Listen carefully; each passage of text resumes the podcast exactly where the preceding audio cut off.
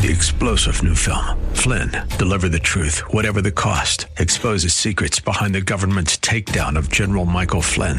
Flynn knew what the intel world had been up to. He ordered the first audit of the use of contractors. This set off alarm bells. He told the truth. He was the most dangerous person for Donald Trump to hire. They had to get rid of Flynn. Flynn, deliver the truth, whatever the cost. Available now. Watch it today. Go to salemnow.com. Salemnow.com. And good morning. I'm Gary Randall. Thank you so much for joining me today. It's Monday, July the 6th, 2020, in the year of our Lord. Today in 1535, Sir Thomas More was beheaded in England. He refused to swear allegiance to King Henry VIII as head of the church. More said, no, Jesus Christ is head of the church. Cost him his life. Sometimes taking a stand costs a lot. Sometimes it costs everything in this life. Today on July 6, 1942, Anne Frank, we hear a lot about her. She made a great impact. Her parents, her sister, they entered into this secret annex. It was actually a warehouse in Amsterdam. They were later joined by four other people. They hid out these these two families for two years before the Nazis discovered them and arrested them and took them away. As you know, Anne Frank wrote a diary, later discovered and published. Today in 1854, the Republican Party organized at a meeting in Jackson, Michigan. Today in 18, I think they need to have a reorganization sometimes, but they're far better than any of the alternatives, I can tell you. Today in 1885, in my opinion, French scientist, today in 1885, French scientist Louis Pasteur, he tested an anti-rabies vaccine on a nine-year-old kid. He'd been bitten by an infected dog. The boy didn't develop rabies. Today in 1945, President Harry S. Truman signed an executive order establishing the Medal of Freedom. And today in 1971, jazz trumpeter and singer Louis Armstrong, he died in New York. He was 69 years old. I still like to listen to Louis Armstrong play his trumpet and sing. How do you define the way he sings? Nobody has ever sounded like him before. But I don't know. It just kind of brings back some good memories to me. Anyway, he died today. He was 69 years old, 1971. Today, in 1997, the rover Sojourner rolled down a ramp from the Mars Pathfinder, rolled onto the Martian landscape to begin inspecting the soil and the rocks of the red planet to see if there was any possibility of life or had been life previously. And today, former President George W. Bush, it's his birthday. He's 74 years old. Happy birthday, Mr. Bush. I'm sure it will be. I hope you had a great weekend over this past weekend. Fourth of July was Saturday. This past Fourth of July revealed, however, that we are a country at war with ourselves, a war within. Abraham Lincoln once said, if we are ever to be brought down, it will not be from some distant enemy. It will be from within. I think people are beginning to wonder exactly where this is going. Many of us lived through the Vietnam War era. We remember the burning and the, all of the desecration and all of that, the flag.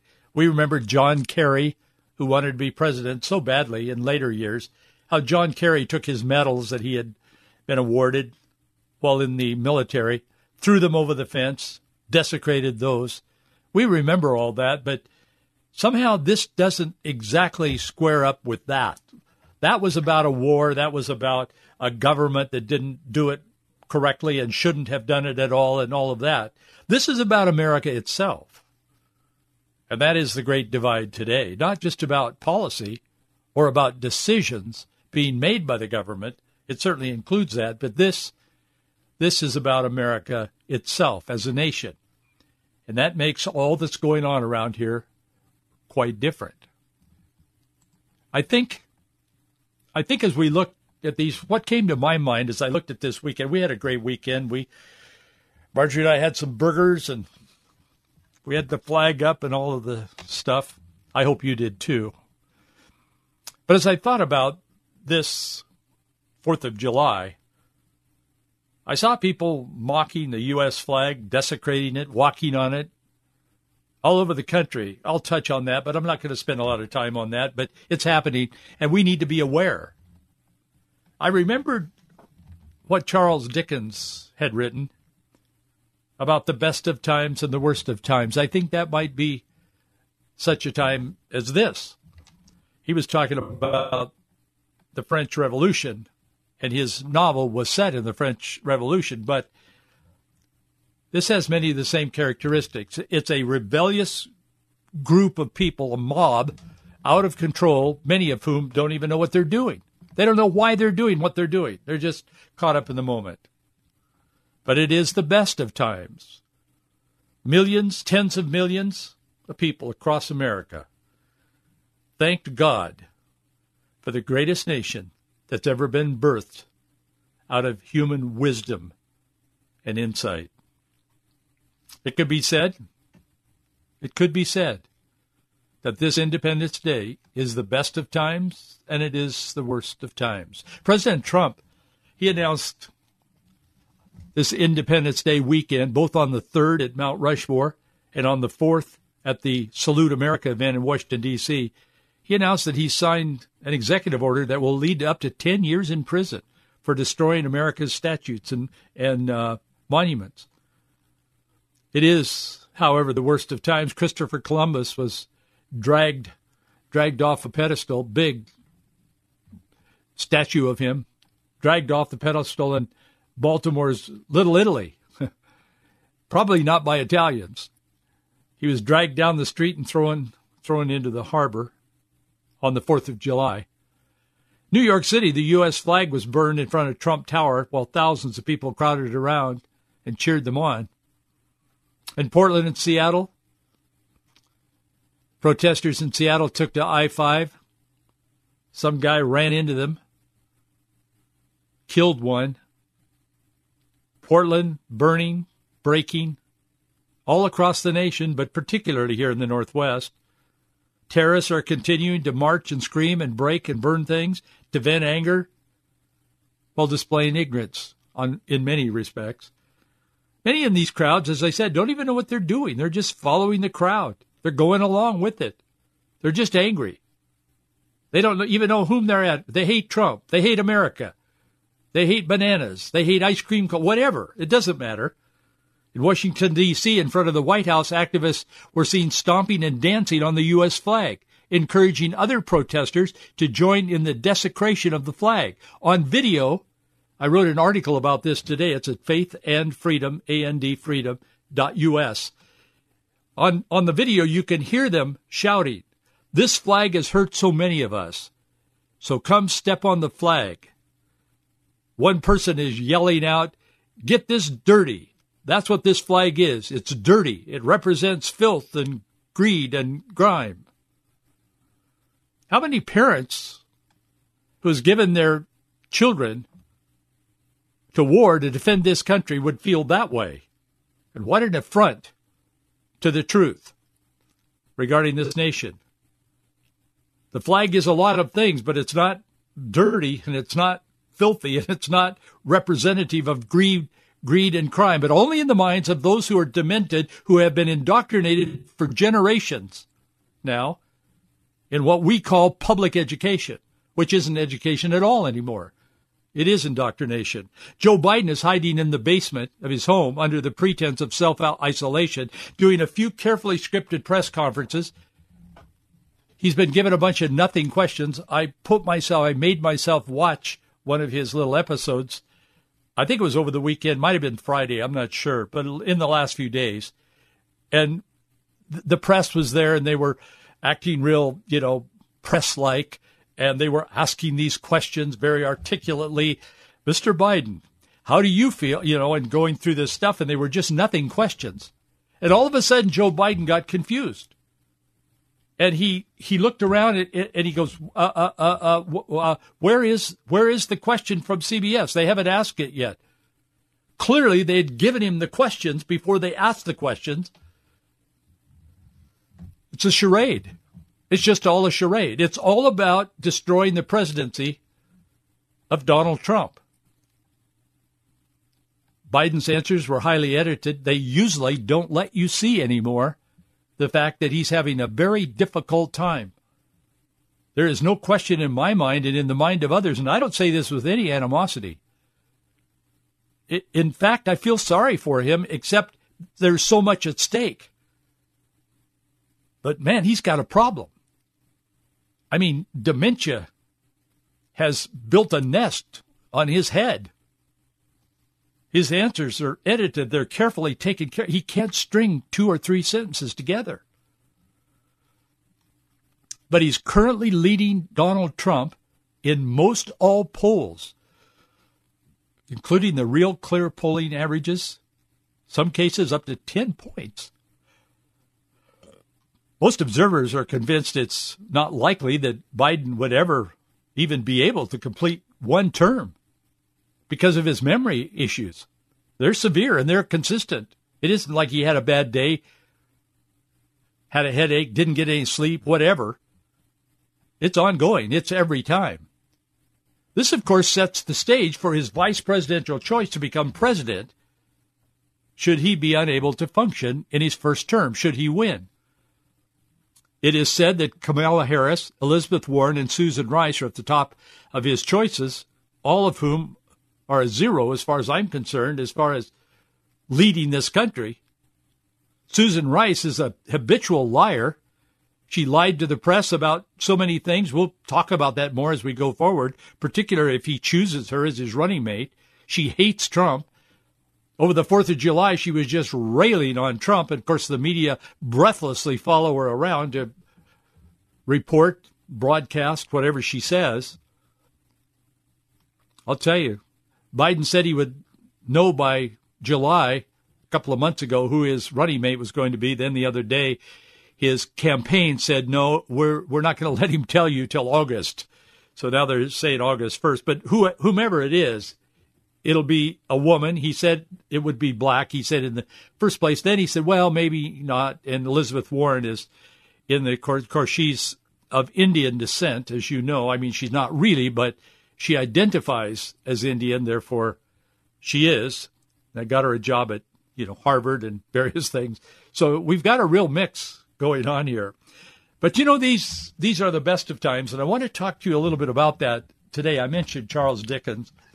I like to read. I like Charles Dickens, of course, and we become reacquainted with him every Christmas, Christmas Carol, and other things. But he wrote in his novel, in the part of it that's titled A Tale of Two Cities, he sets the story in cities of London and Paris during the French Revolution. He begins with often quoted words. I mean, you've heard these words before. I've quoted them.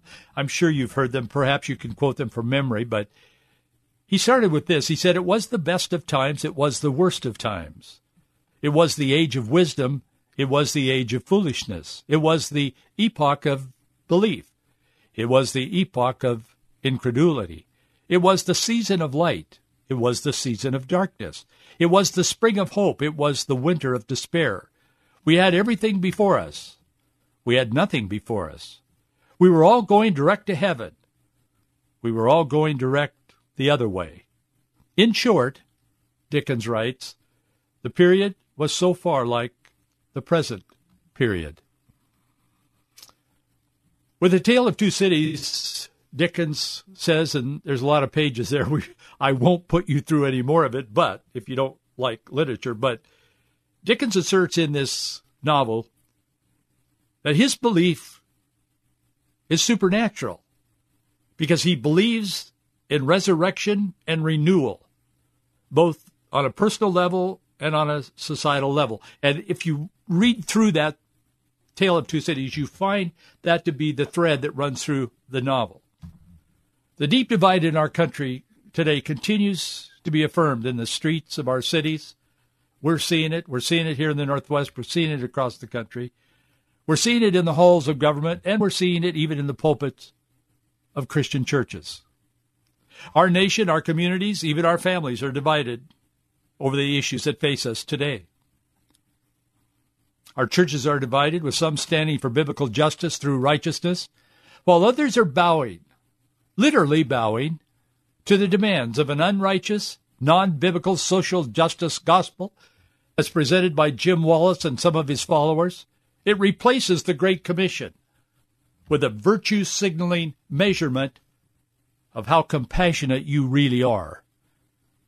And I've got news for these people. And I'm nobody except I have an opinion.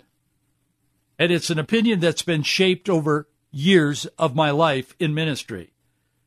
And I want to tell you something Christianity is not about you, it's about Jesus Christ. And it doesn't really matter how much compassion you have as a first checkoff on the list. What really matters is who is Jesus Christ to you. And that seems to be lost with the social movement, so, uh, social justice movement. And that's the problem with these people. And I see evangelicals meeting now and analyzing and di- dialoguing. Had a big dialogue of evangelicals in Seattle over the weekend. How are we going to solve this justice problem? Uh, may I speak? How about all of us turning our attention on the person of Jesus Christ, the only begotten Son of God, who came to earth and gave himself on a cross for our sins? Let's start with that. Our nation, our communities, even our families are divided over the issues that face us. Our churches are divided. In addition, a virus from China, as Trump likes to remind us, has shut the world down, shut our personal life. We're, we're struggling to get back. Everything has changed. In a matter of days, everything was disrupted. It just was. Can't deny it because everybody's been touched by it on this globe in some way or another, most to a great extent. Everything that can be shaken is being shaken. Can any good come from this? Yes, it can.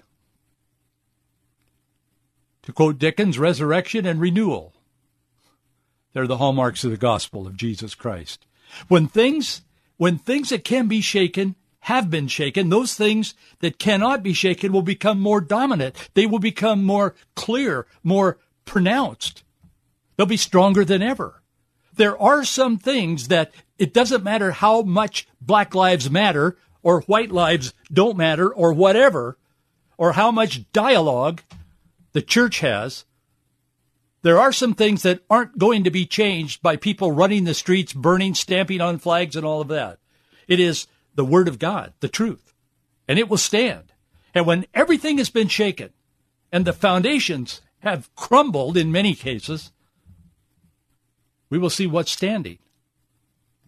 And what will be standing will be the truth of Almighty God. And will be those who have embraced that truth and built their lives on the solid rock of Jesus Christ, not on the shifting sands of men's thinking, enlightenment, progressivism. I got to tell you, I'm, I'm, I'm optimistic, and I'm going to tell you why. But I will tell you in my spirit, I know there's more shaking coming. God is doing something unusual in this country, in the lives of Christians in our country. He's sifting, he's shaking, he's defining, he's calling. It's happening. It's coming. We're going to see miracles we're going to see catastrophes. This is not going to be a time for moderates in politics or in Christianity. You're either with it or you're not. You're either walking with Christ taught this in so many times in his ministry. He didn't leave room for being lukewarm. In fact, he said, lukewarm will be spewed out of the mouth. Jesus Christ called people to make decisions, to make a stand. Who are you? What do you really believe? My hope is built on nothing less than Jesus' blood and righteousness. That's who I want to be. That's where I want to stand. Because all of these things that we can support ourselves with, the little crutches and everything that we use in life, they're all being shaken. They're all being shut down. They're being shipped away. And as if nature, through this virus, would not need help. A lot of these progressive liberals are tearing down what the virus isn't tearing down. But I believe there's more shaking coming. I don't want it to be, but I believe that there is. Paul wrote a letter to the Philippians. It's filled with expressions of joy. You say, well, Paul was a joyful guy. He was really a good Christian. Yeah, he was. But 16 times in just four chapters, Paul uses the word in Philippians like rejoice or joy to describe his state of mind or his general attitude. Interestingly, he wrote this letter in very dark, troubling circumstances. He was under house arrest in Rome. He was chained. He, they would chain him to a different Roman soldier every few hours. They didn't even want him to be able to develop a relationship, much less influence them. That's how much power this little man had because the power of God used him and spoke through him. Just like God can use you and me. Nothing really. But Paul impacted the world. And we're talking about him and reading what he wrote today because God inspired it. God can use you too, and me, in our little world, whatever it is. But he wrote about rejoicing and being joyful and filled with joy, and oh, my heart is filled with joy. Sixteen times in just four chapters.